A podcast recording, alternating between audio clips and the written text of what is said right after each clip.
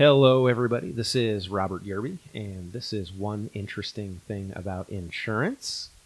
I am an insurance professional. I've been in the business uh, going on 25 years. Nobody cares. Nobody's impressed by that, and I totally get it. Uh, I am the guy at the golf outing that is pointing out to everybody hey, you know, I see lightning off in the distance, and maybe we should take cover because not for nothing, but you don't even actually have to be struck by lightning. Like you could just hit nearby, and that could impact your cardiac and respiratory health, uh, not only just immediately, but like for years to come. And and yeah, so maybe we should take shelter. And yeah, everybody's looking at me like, hey, come on. All right, so today I have with me my my son Brandon. Brandon, say hello. Hello. Happy to be here. All right, happy to have you. And uh, we've got something to talk about. Mhm. I didn't tell you anything about what we were going to talk about, but we have plenty to talk about. Yeah, no, you didn't. So, you and your wife Alex are expecting a baby in January. That's right. Beginning of January, that's the due date. Excellent, excellent. And uh, I, I I wouldn't be uh, a good father or uh, insurance agent if I didn't mention life insurance, and we had talked about that a little bit yesterday and today. Mm-hmm. But that was for you. I want to ch- I want to change it up a little bit. Have you ever seen the the advertisements for life insurance for babies? Uh, honestly, no, I don't. I don't think so. No. Yeah, I mean, I'm, I'm not watching cable much these days. you know, not seeing a lot of commercials in general. But Okay. Hey, but no, No problem. I, I I feel like when I was, you know, at that age where I was, you know, first having kids, I was getting a lot of like, uh, like statement inserts in like credit card bills or maybe like with my my Columbia House, you know, CD deliveries. They'd have this like Gerber baby grow up life insurance program. Does does that sound familiar? that's starting to ring a bell. Okay. Um, yeah, don't don't know the fine details, but you're in Gerber. Yeah. Well, Gerber's baby food, but Yeah. they also, I guess, I don't know if they lent their name to this life insurance program. I, I have, I'm really coming into this pretty cold and uninformed myself. hmm But I definitely remember just being like inundated with, oh man, buy your buy your baby life insurance. And I might be a little off on these numbers, but if it was, you know, a ten thousand dollar face amount or death benefit, maybe it was twenty five thousand, maybe it's fifty thousand. I yeah, I really don't know. I don't I don't really want to get too bogged down in the details of the coverage, but if I told you that people were buying life insurance on their newborn babies, does that does that sound strange to you, or does that sound like something people absolutely should do? Well, um, that sounds a little strange to me. You know, my extremely basic understanding of life insurance policies is that they're there in case a a person passes away and they're leaving some dependent behind that they need to provide funds for. And I guess in a scenario of a newborn baby, that wouldn't be the case. So Yeah. That Yeah. would be my basic question: is Presumably, like this is some Instagram famous baby that's like bringing in a lot of revenue to Right. the household, right? I wouldn't think so. It's not those Olsen twins from Full House, you know? Yeah. So yeah, it, it. I definitely see how it could be strange to somebody to think that they would need a death benefit when their baby passes away. Let me throw this at you though. Your baby's not even born, you love you love your son already. Am I right?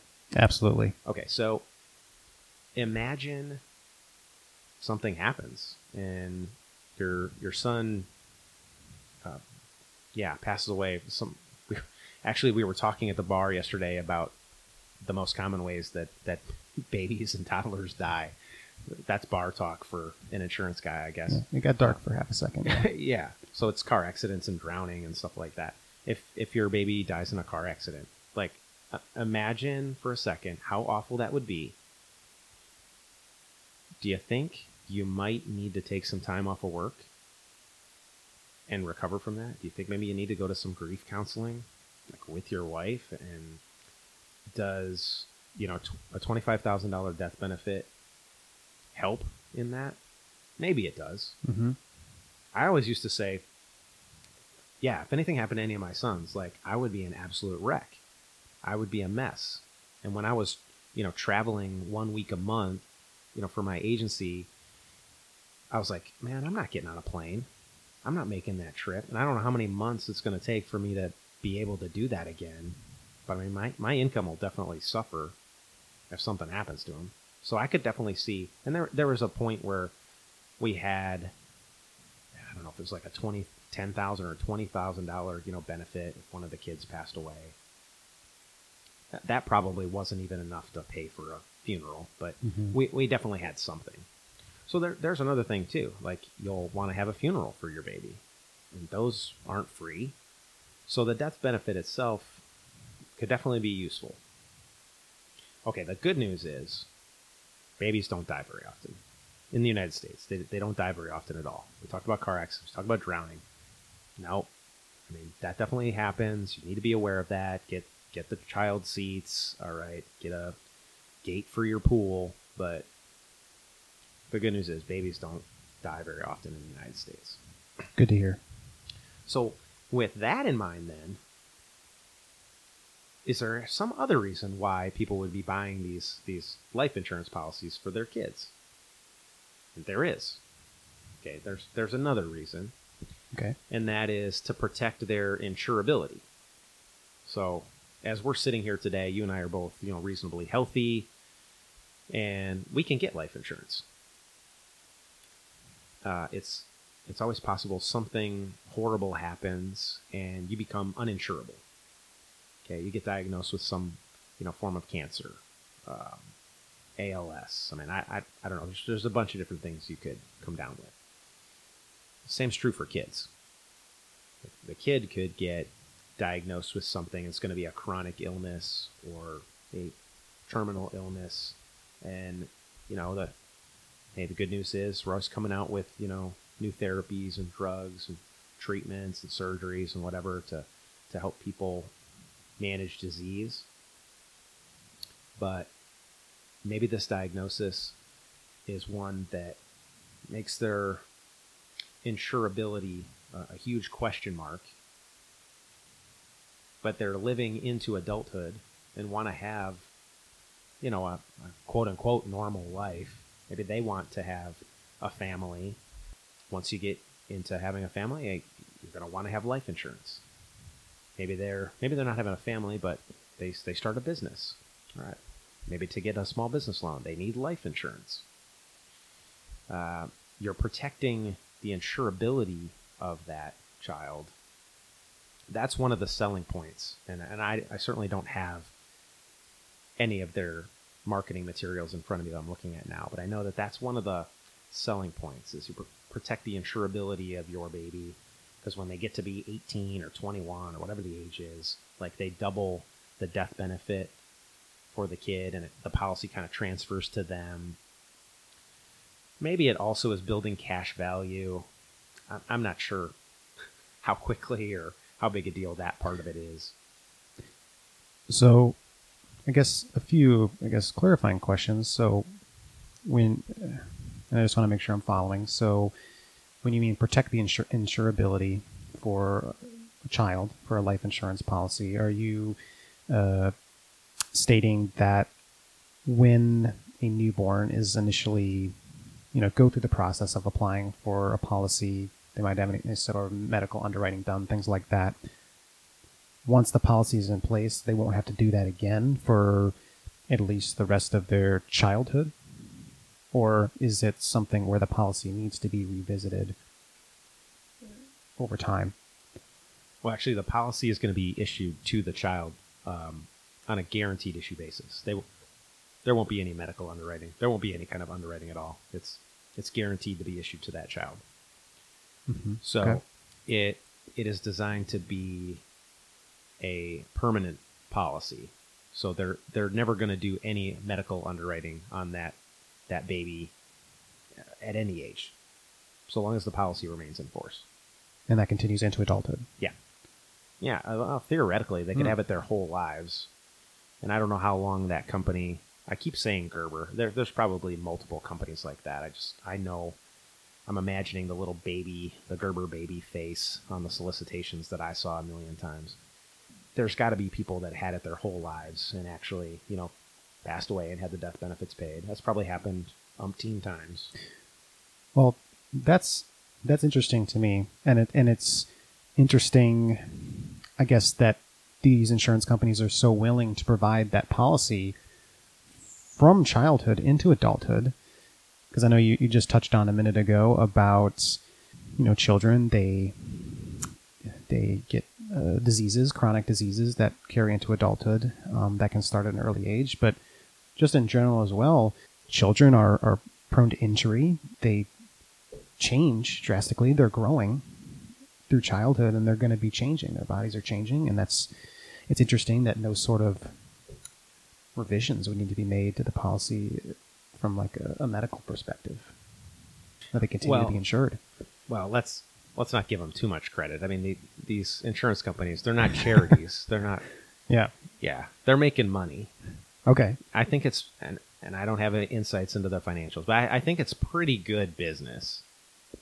Because here again, like there's not many babies that are that are dying prematurely in the United States. Hmm. Most of them are going to reach adulthood. Oh, by the way, I also want to say there's some some provision where like the the policy isn't enforced until the kid is like 10 days old or something like that. Okay. So they sidestep a lot of the like real newborn stuff that could go wrong. Which, by the way, I, I, I mean, I definitely can't speak intelligently about. But yeah, if your baby lives past ten days, like real good shot, the baby's gonna live to see its first birthday. Okay. Does it seem crazy morbid that we're talking about this and your wife's at a baby shower right now?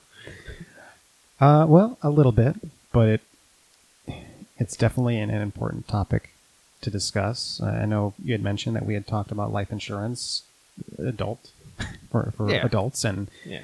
yeah, it's an interesting topic and something that you know sh- should be given a second look. I, th- I think when you talk to somebody, just a random person about life insurance for a kid, you, you there's an interesting dichotomy there.